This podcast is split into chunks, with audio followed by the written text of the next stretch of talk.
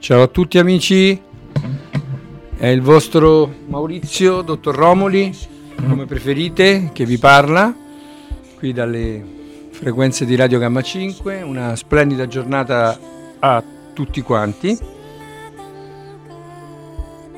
E in questo giorno di sole così splendido, questo cielo azzurro trionfatore, eh, Ah, arriva già il primo messaggio in ascolto con estrema ammirazione. Grazie Andrea Sceriffo. Anche, anche massa. Allora, oggi sarà una, una, trasmissione un po' particolare. Stiamo, sto facendo degli esperimenti e uno di questi esperimenti lo farò con il mio carissimo amico Andrea Menegazzi, che è qua con noi e, mh, ci parlerà un po' di economia di, dal suo punto di vista chiaramente. Come al solito eh, sapete il, il, principio base di, di tutte le, le, conversazioni civili è il rispetto delle opinioni altrui, quindi noi cercheremo di esprimere eh, Andrea esprimerà il suo pensiero, mm, noi in questo senso non esiste, io do la possibilità ad Andrea che è una persona che lavora in banca e che quindi ha una certa esperienza di tante cose, ha studiato per tutta una vita l'argomento, di esprimere il suo punto di vista chiaramente e subito ve lo presento che prima di fare le, le solite eh, i soliti annunci obbligatori e che vi saluti. Eh, buongiorno a tutti i radioascoltatori, eh, sono Andrea Menegazzi, come mi ha gentilmente annunciato il mio amico Maurizio ringrazio intanto Radio Gamma 5 per eh, avermi ospitato qui e darmi l'opportunità di parlare con voi. Siamo tutti liberi pensatori, per cui eh, che, che, rimanga una giornata di sole. esatto, esatto, esatto. Ottimo Andrea. Una giornata di sole come quelle che abbiamo condiviso in cima alle montagne perché spesso siamo andati insieme a camminare. Oggi era proprio la giornata giusta. Allora, ehm, vi... la musica eh, mi sembra... Ecco, così si dovrebbe sentire un po' di sottofondo. Eh, leggerò qualche annuncio come al solito colorate prenotazioni extra lista gas. Consegna sabato 14 settembre in sede radio dalle 14 alle 18. Bio uva Italia dalla Sicilia, cassetta da 6 kg, 14 euro. Patate rosse biodinamiche dal Trentino da forno e fritte, 5 kg, 8,50 euro. Patate bianche biodinamiche dal Trentino, da purè e gnocchi. Eh, ma qui ci viene fame, eh, diciamo la verità. 5 kg 8,50 euro. Quest'ora del mattino. Mele biodinamiche, buonissime, gialle e rosse, dal Trentino, 5 kg 10 euro. Mele rosse biodinamiche dal Trentino, 5 kg 10 euro. Bio parmigiano reggiano, 24 mesi. Per prenotazione La Fonte 347 6618 523. Chiamare orario negozio.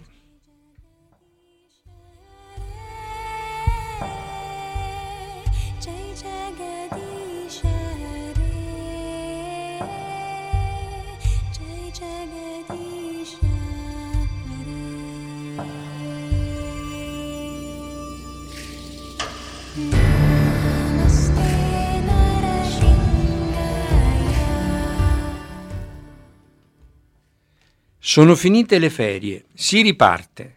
Gas Gamma 5 di Padova consegna i prodotti sabato 21 settembre dalle 15 alle 18. Troverete i vari banchetti espositivi e tanto altro. Vi aspettiamo per info 339 469 3666.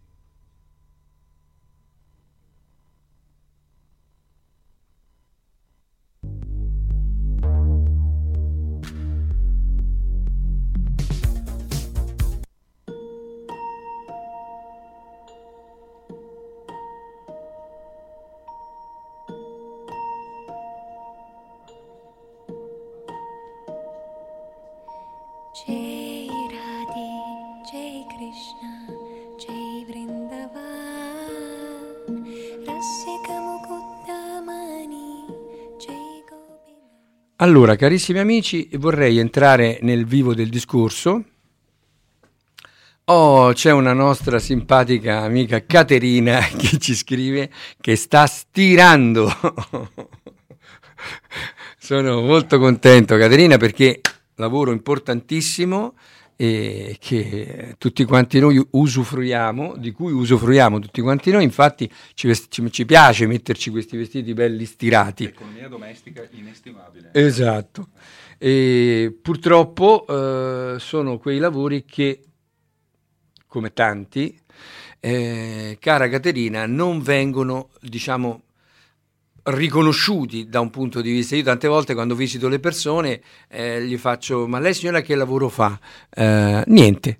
So, sono a casa, sì, perché essere a casa significa non lavorare. Nella nostra mentalità un po' occidentale, lavorare significa prendere uno stipendio. E, e una donna che lavora eh, 14 ore al giorno, tutti i giorni della sua vita, eh, per la sua famiglia e, e, anche per se stessa chiaramente, ma per il marito, per i figli o per i genitori o per altre, non viene quasi considerato come lavoro, no? Eh, e quindi vedremo. Eh, Speriamo che in futuro le cose cambino. Se posso aggiungere una nota, le famiglie italiane sono il vero welfare italiano eh, cioè laddove c'è eh, deficit del pubblico eh, ci mettono eh, denari, tempo e fatica eh, le famiglie che fanno quell'assistenza che spesso manca. Questo è un valore inestimabile tipicamente italiano. Certo, certo. Allora, eh, a questo punto direi, ehm, vorrei un feedback da voi, la musichetta di sottofondo un po' si sente? io l'ho messa a questo livello, ma non sono sicuro. Se qualcuno eh, gentilmente mi invia un messaggio e se mi dice se il livello è eh, giusto, insomma, che non disturbi nostro, la nostra conversazione. Ecco, vede, a me sì, dottor no, eh, caro dottore, il mio lavoro non è riconosciuto come dovrebbe neanche dallo Stato, però mi chiede una tassa, cara mia, purtroppo. allora, caro Andrea, eh, entriamo, eh, vedo che tu ti sei preparato tutta una serie di appunti, quindi io ti lascio volentieri il microfono, esporremo chiaramente eh, le opinioni di Andrea che eh, lavora, direi, vuoi accennare, lavori in banca? Allora, eh, di nuovo buongiorno a tutti, io lavoro in un credito cooperativo mi, mi piace eh, dire così e non in una banca perché eh, in, in, linea teorica i crediti cooperativi dovrebbero ispirarsi ai principi della cooperazione, poi molto spesso anche i crediti cooperativi, diciamo così, sono sopraffatti dai mercati, però um, qualche punto di distinzione c'è. Eh, ho una formazione eh, eh, d'economia, quindi ho studiato economia, ho approfondito eh, per mio conto uh, tutta una serie di, di, di, di argomenti eh, perché penso che la, l'accademia ufficiale, la disciplina ufficiale spesso non spieghi, non vada al, eh, proprio al centro, al cuore del problema e quindi eh, come tutti eh, virgolettato gli studiosi eh, ho, ho, pensato bene di farmi un'idea mia sugli eh, accadimenti del mondo. L'economia è mh, un aspetto fondamentale che riguarda tutti, molti dei problemi che trascendono anche, diciamo così, eh, il taco in, cioè i soldi che abbiamo in tasca, eh, voglio dire anche i rapporti interpersonali, eh, non so, la, la, realizzazione personale, molti argomenti sono legati all'economia, quindi diciamo così i nostri politici dovrebbero avere bene in mente che su questo campo le scelte che prendono sono di fondamentale importanza e purtroppo sappiamo che non è sempre così. Mm. Eh, Volevo solo uh, ricordare ai nostri cari ascoltatori che mh, per dare la possibilità a tutti eh, di intervenire, eh, le chiamate come messaggi non ci sono limiti, diciamo, potete scrivere quanto volete al, mess- al numero dei messaggi che è il 334 710 2672. Come chiamate? Sapete, eh, conoscete le regole che abbiamo istituito, e cioè eh, si, mh, il, l'ascoltatore non può parlare più di tre minuti netti, quindi eh, io col cronometro misuro se, se, c'è un dialogo, se invece c'è un monologo dell'ascoltatore, eh, dopo tre minuti va sfumato e si chiude, proprio per dare a tutti la possibilità di esprimere la loro opinione. Non si può richiamare, ecco, sempre per controllare alcune persone che tendono un po' ad allargarsi.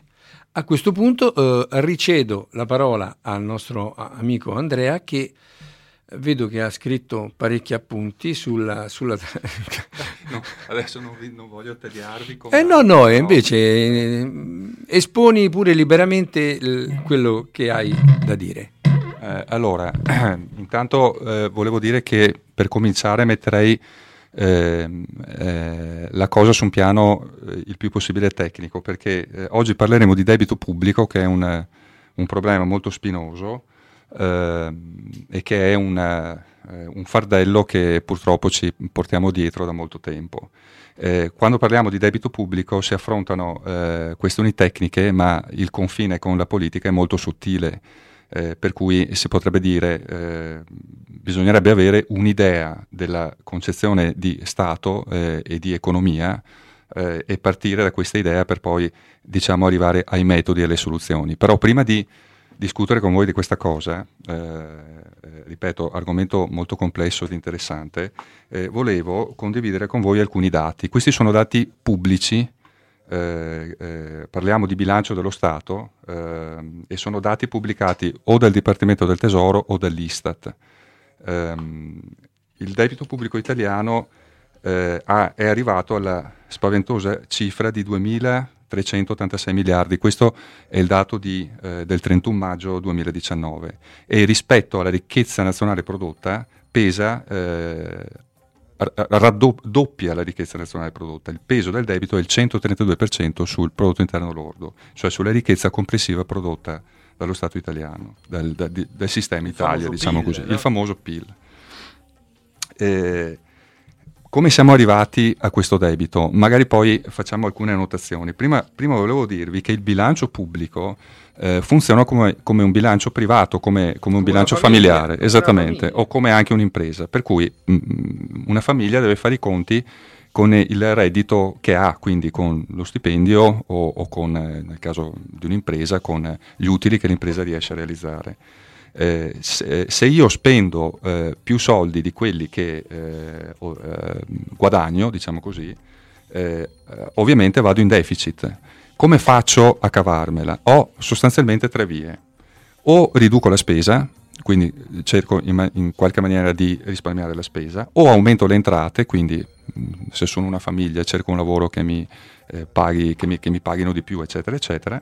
Eh, oppure la terza via è finanziare questo deficit ricorrendo al debito. Mi permetti che potrei dire una quarta via? sì. Cioè, che c'è la quarta via. Ci sarebbe la quarta via canc- no? nelle famiglie. Come, per la mia esperienza, ti parlo di medico, io no, non mi intendo molto di economia. Eh, c'è una quarta via eh, nelle famiglie quando appunto eh, si è creato un debito, no? La prima soluzione, come tu dici, molto semplice, è quello mm. di dire riduciamo le spese, mm. no? Eh, è la cosa più semplice. Oppure aumentiamo gli introiti, oppure eh, ci facciamo prestare i soldi. C'è una, una quarta via, secondo me mi vendo i mobili. Eh, è bravissimo. No, que- eh, eh, ma, uno vende delle proprietà che ha. ma Maurizio ha, fa, fa, il medico, però anche evidentemente, siccome lui ha una formazione eclettica. La, la, via potrebbe essere quella di vendere patrimonio. Quindi, esatto. siccome io ho un deficit, cosa faccio? La casa non la posso vendere perché eh, altrimenti non ho un sì, tetto. Un comodi, mia nonna, eh, una cosa del genere, lo, metto, lo vendo, e, okay. lo vendo Però è, è, è, intuitivo che se io comincio a vendere patrimonio indebolisco la mia posizione, eh, certo. perché ho sempre meno patrimonio. Lo, lo stesso, questi principi di base, eh, che sono, sembrano rudimentali, ma in realtà è, eh, sono altissimi principi economici, valgono per le famiglie, per le imprese e per il pubblico, per, per diciamo, il bilancio statale. Allora, alcuni dati. Ehm, questi sono dati riferiti al 31 dicembre 2018. Poi possiamo discutere se siano dati veri o falsi, però dobbiamo, eh, alcuni assunti li dobbiamo prendere. Questi sono dati pubblici, eh, ripeto, Dipartimento del Tesoro, Istat, quindi dobbiamo mm, eh, partire dal presupposto che sono dati realistici, diciamo così. Certo. Allora, al 31 dicembre 2018 il totale della spesa annua dello Stato ammonta a 853 miliardi di euro. Eh, che è composta, se la scomponiamo, è fatta di queste parti. 172 miliardi circa sono i redditi da lavoro dipendente, cioè sono gli stipendi che lo Stato paga a tutto l'apparato pubblico. 172 miliardi di euro. Certo. Eh, 395 miliardi di euro sono le prestazioni sociali, quindi qui dentro ci mettiamo le pensioni e la sanità. Certo.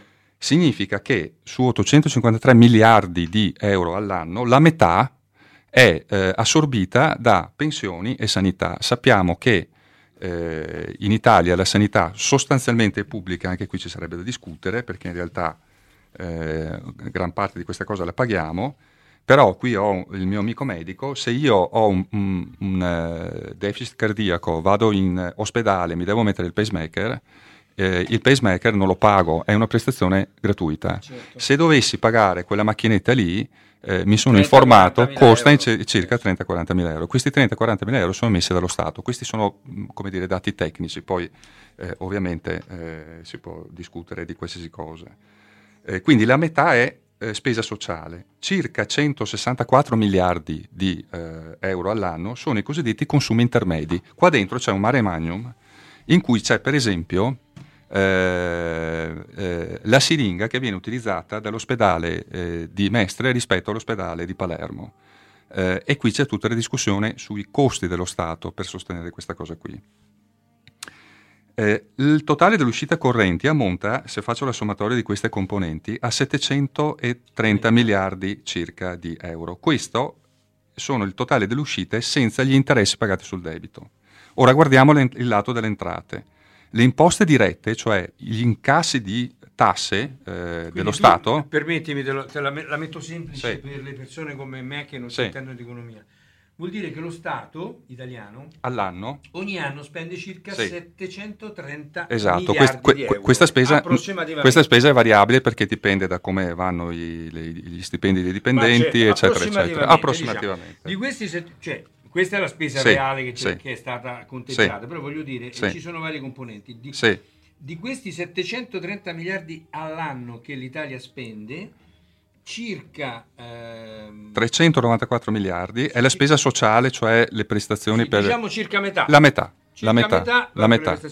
Quindi la, la, la, questione fondamentale strutturale per il bilancio pubblico italiano è determinata dalla spesa sociale, cioè pensioni e, e sanità. Eh, e sanità. E sanità.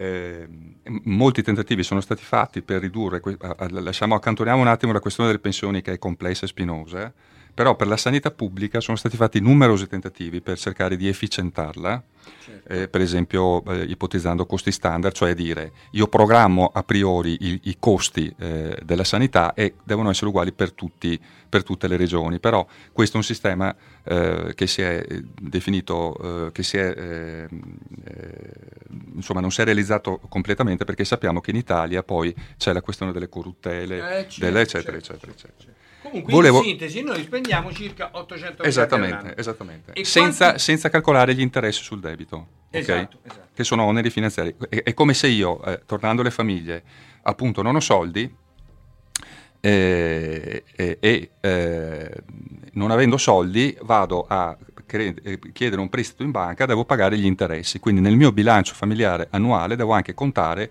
gli interessi, gli oneri finanziari che pago periodicamente per rimborsare questo debito. Mm, io mi fermo se ci sono, ah, ci sono poi, già eh, un eh. bombardamento di domande interessantissime, però io vorrei prima diciamo, arrivare a un, un piccolo sunto sì. e poi iniziamo no, a allora, tentare di ecco, rispondere. Ecco. Allora, adesso ragioniamo, poi, poi, proviamo a rispondere. Ragioniamo sì. sul lato delle entrate, esatto. perché qui avviene una cosa interessante. Allora, il totale delle imposte eh, che lo Stato incassa è costituito da 248 eh, miliardi di euro di imposte dirette. Sì e 253 miliardi di euro di imposte indirette, indirette. cioè l'IVA, eccetera. IVA eccetera. e altre cose. Poi incassa 235 miliardi di euro di contributi sociali, eh, INPS, certo, eccetera, eccetera. Certo. Ehm, poi ci sono altre componenti, altre entrate per 33 miliardi che possono essere, non lo so, eh, per esempio quando noi paghiamo i ticket eh, in, esatto, per la sanità, quello esatto, sono esatto. commissioni che lo Stato incassa. Come in totale quindi? In totale, il totale delle entrate correnti, cioè eh, pulite, diciamo così, ammonta a 812 miliardi di euro. Quindi il primo dato è che noi abbiamo un bilancio attivo in teoria è attivo. In teoria è attivo. Perché 790, 730 e 812, 812 è un bilancio attivo. Saremmo in attivo in teoria, okay. però ci sono gli interessi. Che cos'è, che, che cos'è che determina la differenza? Gli oneri finanziari sul debito, che sono variabili perché dipendono dall'andamento dei tassi di interesse e, da, e, da, e dal... Eh, i prezzi del nostro debito, cioè quanto il nostro debito è quotato sui mercati internazionali e quindi torniamo al concetto di, di eh, eh, de, del merito di credito esatto. del, del, debitore.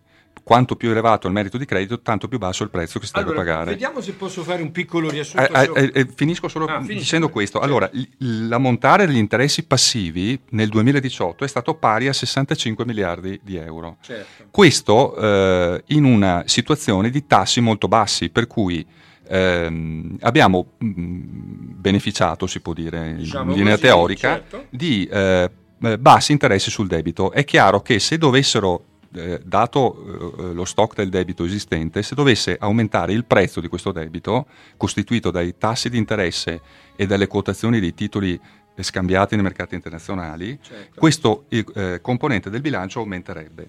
Però il concetto di base è che noi abbiamo un bilancio attivo, attivo nelle partite correnti. Senza, senza esatto, esatto. Per, per, esempio la Francia non ha un bilancio attivo nelle partite correnti, esatto. però ha molti meno oneri finanziari di noi finanziari e quindi se la cava meglio. Certo. Eh, quindi allora vediamo in parole povere, no? Sì. È come se una famiglia, facciamo un paragone secondo me che i nostri ascoltatori eh, si buoni capire un poco più terra terra. Eh. È come che una famiglia guadagnasse, in, in, incassasse dal, dagli stipendi eh, sì. 2000 euro, ne spendesse 1900. Esatto. Però ha un mutuo. Bravo. Ha un mutuo e deve pagare tutti, gli, tutti i mesi, facciamo un esempio, deve pagare 200 euro di mutuo. Esatto. Quindi 2000, 1900 li spendo, eh, me ne avanzano solo 100. Perfetto. Con quei 100 io potrei farmi un piccolo gruzzolo, un risparmio, invece no, perché ne devo spendere addirittura 200. Di più per gli oneri finanziari. Gli oneri finanziari. Devo spenderne di più per gli oneri finanziari e per l'ammortamento del debito, cioè devo sforzarmi a ridurre questo debito, quindi ho un programma annuo certo. di rimborsi parziali. Eh sì, la sommatoria dei rimborsi parziali e degli oneri finanziari pagati supera l'avanzo primario cosiddetto, cioè la differenza tra entrate correnti e spese correnti. Quindi parole povere significa che questo debito in questo modo, cioè sì. la, la, la, famosa famiglia... Ci mangia tutte le risorse in più che riusciamo a creare mangia, all'anno. Esatto, quel eh. poco di risorse che questa famiglia eh, che, che, che guadagna 2.000 euro ne spende 1.900 eh, eh, gli resterebbero quei 100 euro, però ne deve spendere 200 per pagare il debito che ha fatto con la banca perché ha fatto esatto, delle spese esatto. che non si poteva permettere. Allora, questo ci dà un, un primo dato fondamentale. Eh, questa situazione non, non, è attuale, cioè noi paghiamo il debito accumulato eh, nei decenni precedenti ad oggi. Certo. Eh, è come fosse un mutuo fatto sì, 40 anni fa. Esattamente. E ehm, quindi la, la, ragione di questo debito non sta nella gestione attuale, diciamo così, del governo pubblico, su cui c'è molto da discutere perché ci sono un sacco di inefficienze, quella spesa che abbiamo detto per la sanità e per le pensioni potrebbe essere ridefinita, eccetera, eccetera. E qui eh, eh, dobbiamo mettere la consapevolezza di far questo, cioè bisogna, bisognerebbe che eh, chiunque vada a, a, a, a, governare questo paese avesse un'idea precisa eh, di cosa fare e, e questo spesso non, non c'è. Non c'è. Eh, però il problema del debito si è creato nei, nei decenni eh, eh precedenti. Allora, eh, vedo che c'è un messaggio, mi verrebbe da, da rispondere subito a, allora, questa, a questo signore o signora, non lo so, che dice ehm, eh, eh, potrebbe far chiarezza su perché si crea il debito. Eh, è vero che noi continuamente paghiamo gli interessi sul debito e in realtà l'avremmo già pagato. Non lo so, questo delle 10.22. Ah, sì, sì. È vero che il debito è un'invenzione della finanza per tenere i popoli schiavi. allora, eh, eh, tornando ecco, alla vorrei, metà... vorrei dire una cosa importante. Eh. No? Su questo argomento del debito, chiaramente ci sono, com- come su tutti gli argomenti di, di, eh. di, economia, che è una branca, se vogliamo, della politica, ci sono chiaramente tante teorie, no? Perché sì. ci sono paesi, per esempio, che hanno uh, un rapporto, uh, noi abbiamo un rapporto debito pubblico-PIL del 130% più sì. o meno, no? Ecco, ci sono paesi con economie gigantesche come quella degli Stati Uniti d'America che è addirittura superiore al nostro. In assoluto sì, chiaramente. Eh. Eh, ma anche il rapporto mi pare, ah, anche il rapporto mi pare il, siamo là. Il rapporto siamo più o meno esatto. nelle stesse proporzioni italiane. considerati diciamo sì. virtuosi sì. che hanno un rapporto debito-PIL intorno eh. all'80%, 70%. Io ho fatto una ricerca su internet tempo fa e ho visto che ci sono paesi che addirittura non hanno il debito pubblico. No, no, no, no, no infatti. E ci sono paesi che hanno, oppure hanno un un debito pubblico talmente basso che in rapporto al PIL siamo intorno al 20, 30, 40%, per esempio certo. l'Australia, la Nuova certo, Zelanda, cioè certo, alcuni paesi certo. non hanno scelto, certo. questo è solo per eh, sì. rispondere a certi eh, ascoltatori che chiaramente eh, sono stati informati, perché uno eh. ripete le cose che, eh. che, ha sentito dire tante volte, no? Però la realtà dei fatti è che il mondo presenta una varietà molto sì. variegata. La Russia, per esempio, ho letto che ha un debito pubblico bassissimo. Sì, sì, sì. Ecco, ci sono eh, vari eh, modi eh, per eh, affrontare sì. la, la Allora, eh, adesso eh, que- questo mio sciorinare, sciorinare i dati non significa che sia necessario creare debito o che questo sistema funzioni alla perfezione. Il primo a criticare eh, la macroeconomia è il sottoscritto, perché vedo che c'è anche un messaggio che dice eh, che, eh, che, io sarei in malafede perché il primo anno di economia spiegano che la macroeconomia non funziona. No, no, il primo anno di economia spiegano che la macroeconomia funziona benissimo. Il problema è che... Eh, non, funzi- non, funziona come la microeconomia. Sì, appunto. E questa balla del debito... No, no, ma i- al primo anno di economia ti spiegano che la macroeconomia funziona benissimo come la microeconomia lo posso testimoniare personalmente perché nel 1983 eh, ci hanno fatto il eh, lavaggio del cervello con le teorie eh, neo, neoclassiche, neoliberiste di Friedman, eccetera, eccetera. Eh, anzi, eh, sono talmente convinti che la macroeconomia funzioni che eh, lo prendono quasi come un dogma e quindi il problema d'oggi è che questa cosa spesso non viene messa in discussione. Ecco.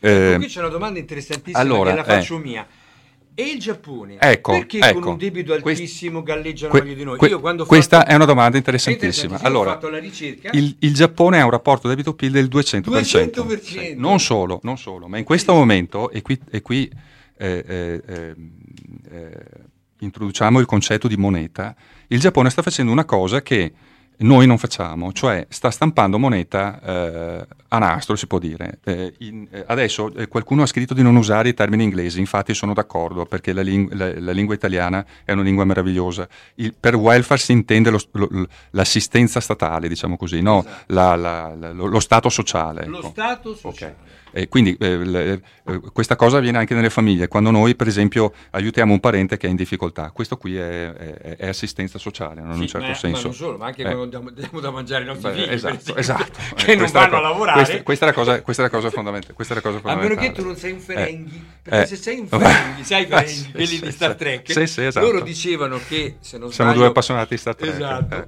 la quinta regola dell'acquisizione era lo sfruttamento inizia in famiglia. Esattamente, esattamente, che, che mi pare che sia una regola, diciamo, che è molto, è molto, trova molti riscontri nella realtà. Però eh, il Giappone è un caso interessante. Il Giappone ha un debito altissimo e effettivamente galleggiano meglio di noi. Il problema della questione del Giappone è che il Giappone il, nel caso del Giappone, il 98% del debito giapponese è posseduto dai giapponesi, esatto. i quali hanno un'idea di risparmio molto diversa dalla nostra. Mentre noi leghiamo risparmio, spesso leghiamo risparmio alla remunerazione, eh, i giapponesi non legano risparmio alla remunerazione, vedono risparmio come una specie di, eh, dire, di eh, tesoretto che mettono, che mettono, lì per il futuro, eh, so, soprattutto per le generazioni future, cioè qualcosa che eh, io mi, mi, no, mm, mi, spoglio di una ricchezza oggi per trasferirla domani alle generazioni future. Tant'è che in, in Giappone ci si può indebitare eh, ehm, eh, come si dice, il, il, cosiddetto debito Highlander, cioè io posso eh, trasferire il mio debito agli eredi, quindi io posso certo. contrarre un debito che ha una eh, eh, lunghezza anche più, una, una, durata più elevata della, della mia vita, certo. un, un, caso che invece nel, nel diritto italiano, nel diritto europeo non esiste, per dirne una.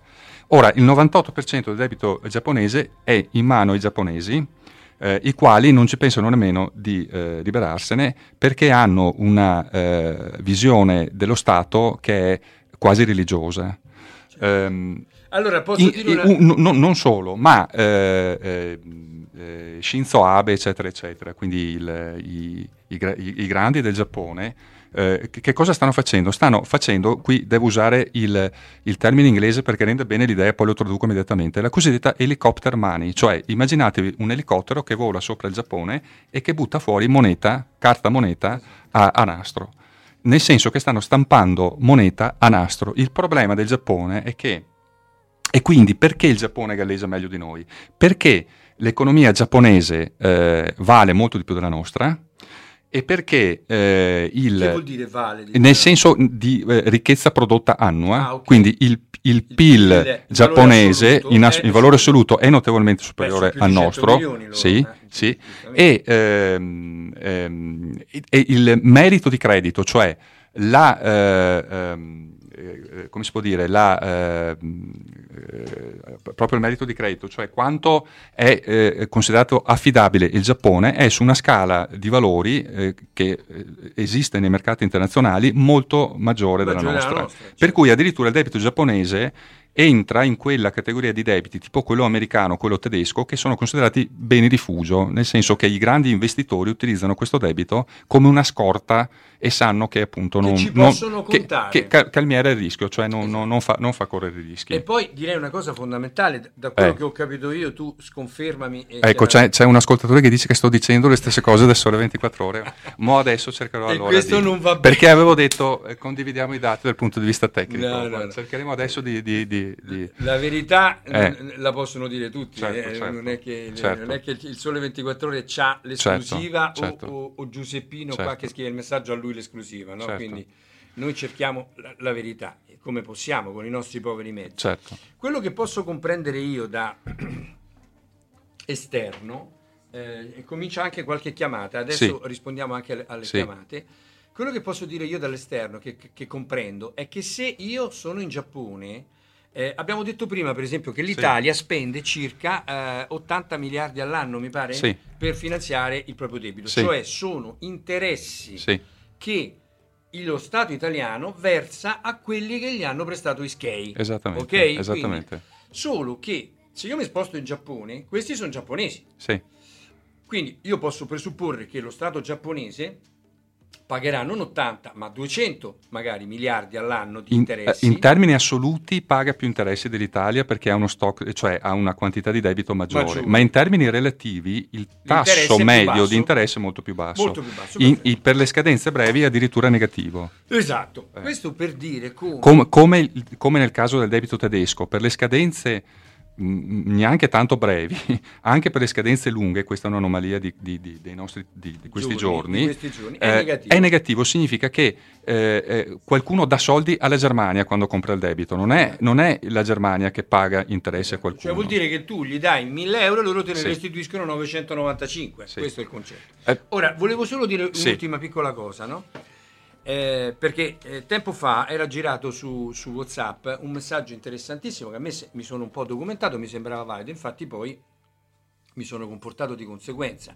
Questo messaggio consigliava al popolo italiano di comprarsi il proprio debito invece di lasciarlo nelle mani straniere, perché il, il debito chiaramente viene continuamente rimesso all'asta perché scadono tot bot, certo, certo. quindi lo Stato italiano deve restituire quei soldi però, siccome lo Stato italiano è senza soldi, sì. deve ri- rimettere all'asta quei titoli sì. e altre persone li devono comprare. Sì. Ora, questo messaggio diceva: non importa che voi siate di destra, di sinistra, di sotto o di sopra, la cosa importante, chiunque comprende questo concetto, che se il debito è in mano agli italiani, la quantità di interessi che lo Stato verserà va nelle tasche degli italiani. È un po' come se fosse una specie di eh, assistenza sociale Beh, no, sì, non, che lo Stato fa. Cioè lo Stato versa i suoi soldi nelle tasche di, degli italiani che avendo più soldi sì, possono sì, no. reinvestirli, acquistare altri beni, certo, eh, comprarsi certo, la casa certo, o quello certo, che è. certo, certo. Quindi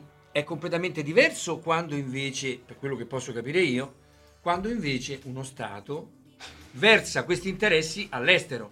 Certo, Perché certo. se tu dai 80 miliardi agli C- italiani, c- gli certo. italiani con quegli 80 miliardi, Certo. un po' il principio del bonus Renzi per Certo, intenderci, certo. gli italiani con quegli 80 miliardi fanno ripartire l'economia italiana. Certo. Se tu quegli 80 miliardi invece li dai all'estero, eh, non, non fai un piacere all'Italia. No, non solo, ma eh, tu, tu dipendi dall'estero, per cui Esatto. ogni volta che quel debito arriva a scadenza tu lo devi rinnovare e, e e- e sai che una componente di quel debito la devi vendere all'estero perché non la comprano gli italiani, eh, eh, ovviamente eh, tu sei soggetto a eh, quanto- quanta voglia ha all'estero di comprare il tuo debito. Quindi secondo te E, sarebbe e saggio? quanta voglia ha all'estero di comprare il tuo debito dipende quanto l'estero ci pesa in termini di merito di credito, cioè di capacità di ripagare quel debito, di rimborsarlo alla Certo, scadenza. di quanto siamo sicuri? Esattamente. Come ma come avviene nel, nel- nel A- nel a- privato, cioè a- se ti a viene te- un amico a chiedere Sì. in prestito, tu dici, ma li rivedrò Sì. o non li rivedrò? quindi attenzione, il Giappone non è che sia messo tanto meglio di noi, posto che ha un'economia potenzialmente più forte della nostra, nel senso che produce più ricchezza. Eh, ma eh, l'economia giapponese è da molti anni in declino. eh, perché la domanda è satura, eccetera, eccetera. Il, il Giappone galleggia meglio di noi perché, se vogliamo, è una convenzione dal punto di vista internazionale Certo. anche dei fatti, diciamo, perché comunque continua a produrre ricchezza in maniera rilevante, convenzionalmente il Giappone è, costituito, è, è- considerato un miglior pagatore dell'Italia. Certo. Poi qua l'economia è fatta molto Cioè, di convenzioni. Esattamente. Cioè, questa, C'è questa- una chiamata, Sì, sì. Ah no, sì, eccola. Ha chiuso, peccato. Eh, riprovate, Eh. cari amici, perché adesso... è- Ah, eccola, eccola, sta richiamando, mi pare. Perché c'è un sistema nuovo, sì, mi pare di sì. Pronto? Pronto? Pronto? No, niente. Ok, continuiamo. allora, io, io- continuo in- in- a, a fare alcune considerazioni. Allora, eh, l- ehm, perché, eh, abbiamo, perché abbiamo accumulato tutto questo debito? Certo. Allora, c'è, eh, al- alcuni sono convinti che questo debito noi lo abbiamo accumulato perché, eh, diciamo, siamo eh, le vittime di un eh, complotto internazionale, eh, diciamolo così. Eh, e eh, io non sono in grado di dire eh, se il- gra- le, le grandi eh, multinazionali della finanza eh, hanno un disegno in questo senso. Certo è che le grandi multi- multinazionali della finanza hanno un grandissimo potere ed è questo potere che dovrebbe essere in qualche maniera messo in discussione, perché è quello che condiziona le scelte economiche internazionali. E magari riprendiamo questo discorso. Però eh, la questione del debito è che ci sono stati un paio di passaggi fondamentali che ci hanno messo in difficoltà. Eh, il primo passaggio è la crisi degli anni 70, la famosa eh, crisi eh, energetica degli anni 70. Ah sì. L'Italia è un paese al netto importatore di cose, perché noi non abbiamo materie prime, quindi per far funzionare l'economia dobbiamo importare tutto dall'estero. Eh, il petrolio per far girare gli impianti, eh, il, ferro, eccetera, eccetera. Significa che importiamo di più di quello che esportiamo. sarebbe, insomma, pannelli fotovoltaici, energia. È chiaro che, chiaro, chiaro, Può cambiare, so- però diciamo chiaro, negli anni chiaro, 70, chiaro. Sto parlando, sto- l'energia era il petrolio. il contesto è quello degli anni Il petrolio 70, non ce un'economia completamente dipendente dal petrolio, eccetera, Certo. eccetera. Eh, la crisi petrolifera n- non era dovuta né a problemi di eh, quantità di petrolio in circolazione, era dovuta solo a problemi geopolitici. Cioè, a un cer-. Esattamente, a un, certo punto, a un certo punto i cartelli delle multinazionali del petrolio statunitensi e dei paesi del Golfo hanno cominciato a farsi la guerra e il prezzo del petrolio è schizzato, quindi era una cosa indotta eh, più da scelte geopolitiche che dall'economia di base, dalla macroeconomia che abbiamo detto prima. Eh, succede che eh, si scatena nel mondo, e in particolare in Italia, un'inflazione molto elevata. Significa Ecco, che... un'altra chiamata. Sì, mi interrompo se ci sono chiamate. Pronto? Pronto? Sì. Ciao, buongiorno, sono Nick. Ciao, Grazie Nick, per la trasmissione. Bu- buongiorno Nick. Anche il signore lì. Buongiorno Nick, sono Andrea. Buongiorno.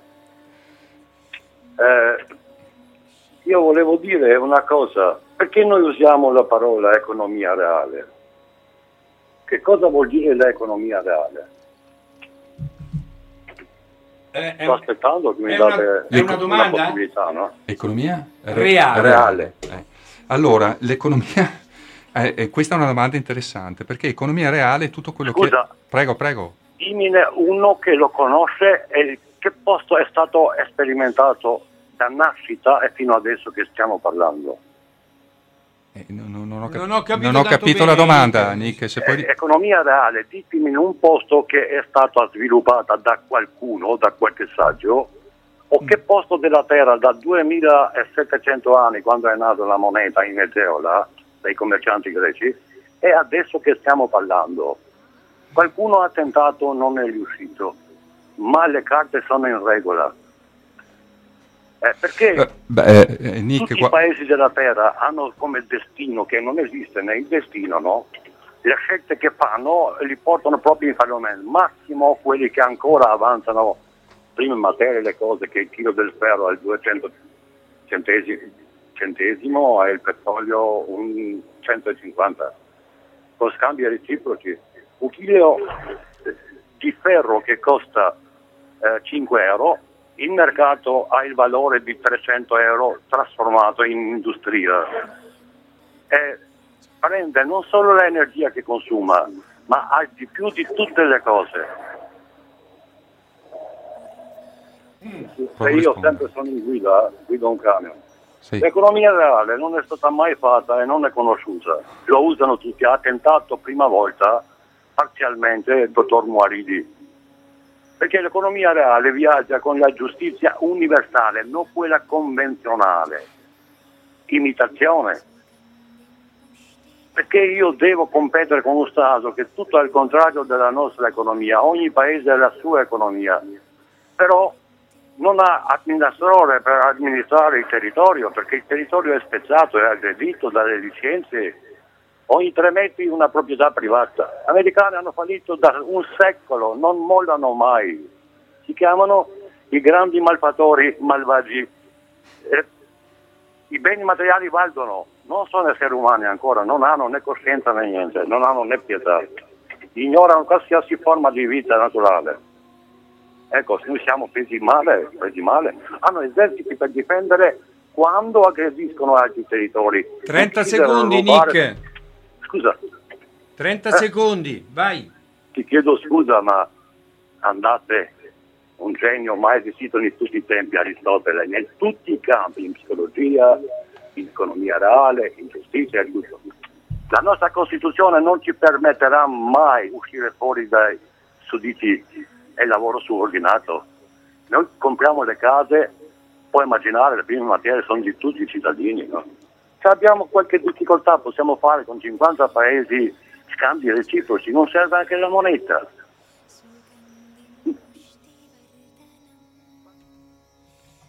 Ecco, carissimo Nick, scusami, ma erano scaduti i tre minuti, ho dovuto chiudere. E, mh, hai espresso mh, abbastanza insomma, bene il tuo concetto. E, come al solito, vi posso assicurare che qui ci sono una serie di messaggi eh, eh, completamente opposti gli uni agli altri. Per esempio, la macroeconomia funziona in maniera opposta alla microeconomia, ma scommetto che non può dirlo. Eh, questo è un messaggio. Un altro, mi spiegate perché per evitare l'aumento dell'IVA si deve sborsare Eh, 23 posso miliardi di euro? Ah, dimenticavo perché aumenta Dario da Bassano. Posso rispondere? Ecco, sentiamo Eh, Andrea eh, cosa allora, ne pensa. in- in- Chiaramente stiamo Sì, esprimendo sì, opinioni. sì. Allora, intanto, intanto eh, il radioascoltatore Nick eh, prima eh, ha parlato di concetti eh, come la giustizia universale, che cos'è l'economia reale. Eh, posso dire che l'economia reale è nata quando eh, l'uomo è diventato da nomade a, a coltivatore e quindi ha inventato l'agricoltura e ha cominciato a accumulare e a scambiarsi beni. Questa è l'economia reale.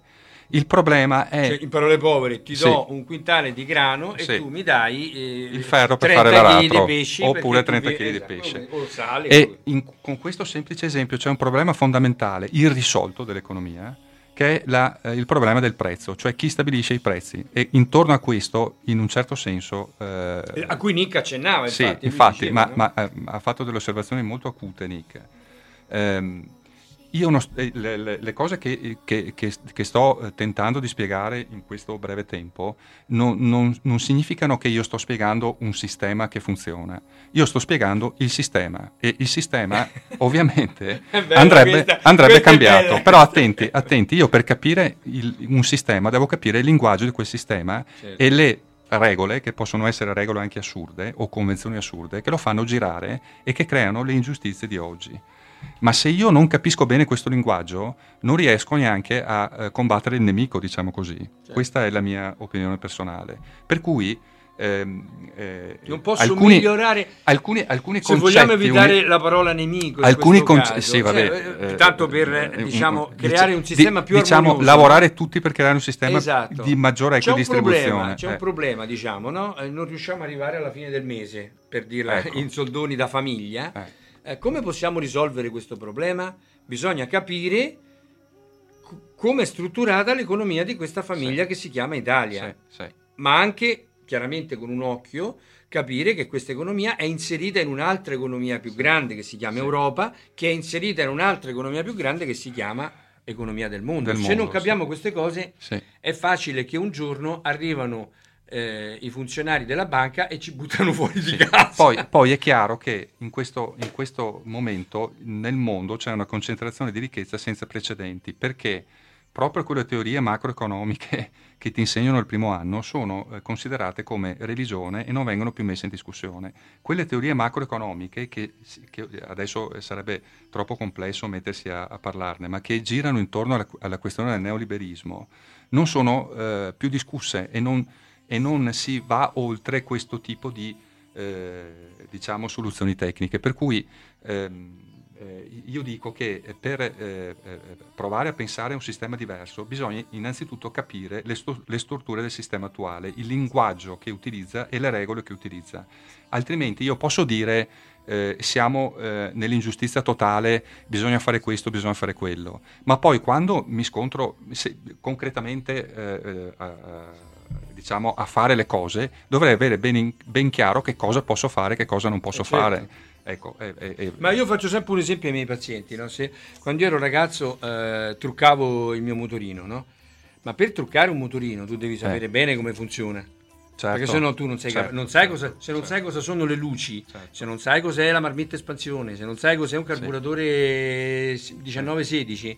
eh, tu non sei capace, quindi devi conoscere, avere le basi, e poi dopo poi, poi è vero che esiste un altro livello che tu a un certo momento potresti dire questo motorino a combustione a, a, a combustibili fossili è sbagliato in principio certo. mi faccio un motorino elettrico vado in bicicletta vado a piedi cioè lì è un altro livello certo. però il primo livello a mio avviso è quello di conoscere la realtà in cui siamo certo. le varie sfumature certo, e così certo. ci possiamo difendere un po' certo, meglio certo. Eh, ecco, guarda anche una domanda interessante. Eh, stampare moneta alternativa, questo dice... Eh, eh, conoscerà il professor Auriti. Sì. Stampare moneta alternativa è vietato. Come mai? Eh, allora, allora qui, qui, torniamo al discorso della moneta. Il, il, eh, chi stampa moneta, che cos'è la moneta? Questo è un, un, un, problema altrettanto complesso. La moneta è un bene fungibile che utilizziamo per pagare beni e servizi. Eh, e torniamo alla questione del prezzo. Chi stabilisce il prezzo delle cose? Eh, eh, io faccio un esempio molto semplice. Se riducessimo tutto a eh, un'economia elementare in cui abbiamo due comunità, una comunità produce grano e una comunità produce ferro, non esiste la moneta in questo sistema, diciamo così, ideale, no? Eh, quindi la comunità che produce ferro non ha il grano per mangiare e d'altra parte la comunità che produce grano non ha il ferro per eh, costruire gli aratri e coltivare i campi. Quindi le due comunità si incontrano e ciascuno scambia il bene che ha con l'altra. Eh, io ti do il grano per campare e tu mi dai il ferro per fare gli aratri. Sì, la, la, questione viene? diventa quanto grano ti devo dare e tu quanto ferro mi devi dare certo. perché eh, lo scambio sia equo. E voi capite che qualsiasi quantità venga definita è una quantità arbitraria. E la quantità di scambio che si verrà a creare sarà quella che in quel momento le due comunità ritengono opportune. ritengono come dire le quantità di equilibrio. Ecco. Quest, questo prezzo, che è la ragione di scambio tra merce grano e merce denaro, può cambiare eh, in, nel tempo in funzione di molte cose. Se noi mettiamo una terza comunità in questo ideale sistema, quindi due comunità che producono grano e una che produce ferro, e le, le, le, due comunità che producono grano sono separate tra di loro, anche geograficamente, succede che le due comunità che producono grano entrano in concorrenza tra di loro nel vendere il grano alla comunità che, che al, alle due vende il ferro. Sì. E quindi c'è già c'è un problema più complesso di definizione del prezzo. M- magari una comunità eh, eh, eh, diciamo, agisce meno onestamente dell'altra comunità, a, a, a, accumula il grano nei silos e lo tiene lì eh, per far aumentare il prezzo, esatto. giusto? O, o, o, oppure all'interno di una comunità che produce il grano si creano una serie di problemi per cui eh, la produzione viene accaparrata soltanto da alcune famiglie di quella comunità che influenzano i prezzi. Quindi vedete che le variabili sono a migliaia. Ora, se in queste due comunità ideali introduciamo la moneta come ragione di scambio, cioè le tre comunità si mettono a stampare moneta, qualcosa che è pagabile a vista e che può sostituire lo scambio di merce, il problema del prezzo rimane, perché quanta quantità di moneta dobbiamo, da- dobbiamo scambiarci per scambiare le merci? Cioè quanta quantità di moneta serve per valutare il grano e per valutare il ferro. Anche in questo caso la quantità di moneta sarà una convenzione che viene definita dalle parti quando si raggiunge un accordo, una sorta di equilibrio. Quindi ci saranno tanti prezzi di equilibrio de- delle merci e della moneta. Questo è, un, è, qua, questo, questo è, un fatto oggettivo. La definizione del prezzo non dipende tanto da eh, regole economiche eh, matematiche, oppure dipende anche da regole economiche matematiche, ma dipende dalla natura della comunità.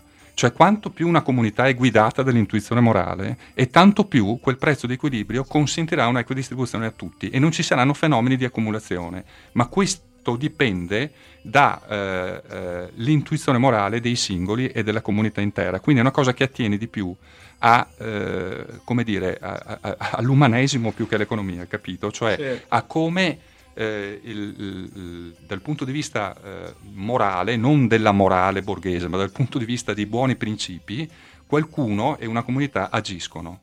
Il problema del prezzo è il problema eh, di eh, fondamentale importanza di questi tempi, perché purtroppo le comunità sono piuttosto amorali certo. e, eh, e, c'è un, più che una, eh, una tendenza ad, alla, eh, alla, distribuzione, c'è una tendenza all'accumulazione. Per cui eh, in questo momento abbiamo grandi eh, gruppi economici che si spartiscono il mondo, pochi grandi gruppi economici che si spartiscono il mondo perché hanno definito regole eh, e metodi che hanno consentito questa accumulazione. Però se io non capisco le regole che hanno scritto i metodi che hanno eh, eh, diffuso e che continuano a diffondere come fossero religione, io non, non, riesco neanche a capire che cosa potrei mettere in campo per cercare di cambiare la situazione. Certo. Eh, Chiaramente non è facile dare delle risposte perché, eh, ecco, allora vediamo tutto quanto. Allora, ecco, uscire dai dogmi qu- Qualcuno dice che sto studiato... parlando come il professor Monti, però eh, torniamo alla questione che se io devo capire come funziona il sistema, eh, io eh, devo anche parlare come il professor Monti, basta non prendere le decisioni del professor Monti. Voi state sbagliando tutto. La moneta in natura non esiste. È un'invenzione sbagliata delle teste. Delle Va bene, c'è un turpiloquio. Umane. Eh, ecco. Eh, lo so, questa è chiaramente un'opinione. Allora, attenzione, oggi è così. Attenzione, eh, il, il, il, stampare moneta, per esempio stampare moneta per pagare il debito, è una cosa che è possibile ed è stata fatta in passato. Per esempio negli anni 70 la Banca d'Italia stampava, meto- eh, stampava eh, denaro per eh, comprare il debito invenduto. Perché c'era debito invenduto negli anni 70? C'era debito invenduto negli anni 70 perché c'era un'inflazione altissima, eh, in Italia girava intorno al 20% e il tasso di interesse pagato sul debito non copriva tutta l'inflazione, quindi era, aveva, mh, mm, mm, eh, eh, c'era poco interesse in giro per il mondo a comprare il nostro debito se il tasso di interesse pagato in lire era inferiore all'inflazione in lire, cioè vuol dire che la lira svalutava il proprio potere certo. d'acquisto progressivamente. Per cui l'invenduto veniva comprato dalla Banca d'Italia stampando moneta. Questo che cosa ha determinato? Che ah, in quegli anni... Ti interrompo, scusami, abbiamo solo due minuti, poi okay. parte la pubblicità. Okay. C'era un, un, un ascoltatore che diceva, ma non è tanto semplice, basta, eccolo qua, No, perché questa è una cosa che l'ho sì. sentita dire molte volte, sì. no? Eh, basta stampare moneta e con quello ripagare, annullare il debito. Sì, allora questo, ripeto, è stato fatto negli anni 70. La conseguenza di quello che accade negli anni 70 è che la lira, all'epoca c'era la lira italiana, sì. si svalutò del 40%. esatto. E allora eh, significa che se io sono un cittadino italiano e pago in lire, se la lira si svaluta il mio potere d'acquisto diminuisce. Non solo, ma se sono un paese al netto importatore, perché mi servono le materie prime, la lira svalutandosi implica il fatto che io devo pagare un prezzo più alto certo. a parità di prezzo nominale, cioè se un, un, barile di petrolio costa 40 dollari, io lo devo pagare in dollari, devo cambiare la lira in dollari, se si svaluta la lira pago di più in termini effettivi e quindi questo comportava deficit commerciali e deficit poi pubblici sempre più elevati. Ora non è detto, non è detto che se io stampo moneta la valuta si, eh, perdonatemi gioco di parole, svaluti automaticamente, può anche darsi di no. Adesso abbiamo una situazione economica opposta a quella degli anni 70. Negli anni 70 c'era molta inflazione, adesso c'è praticamente deflazione, cioè i prezzi tendono a non aumentare. Ma anche qui capite che è una convenzione, perché quando si parla di prezzi generali, si parla di un paniere di prezzi che è diverso da quello che noi affrontiamo quotidianamente quando andiamo a fare la spesa. Però quella convenzione è una regola che in questo momento governa purtroppo le economie internazionali. Quindi io posso combattere quella regola, ma, ma, però le conseguenze di quella regola le pago ogni giorno, quindi devo capire quella regola come funziona. Può darsi che adesso, se ci mettiamo a stampare moneta, questo non crei inflazione nel breve periodo, cioè non crei svalutazione della moneta nel breve periodo,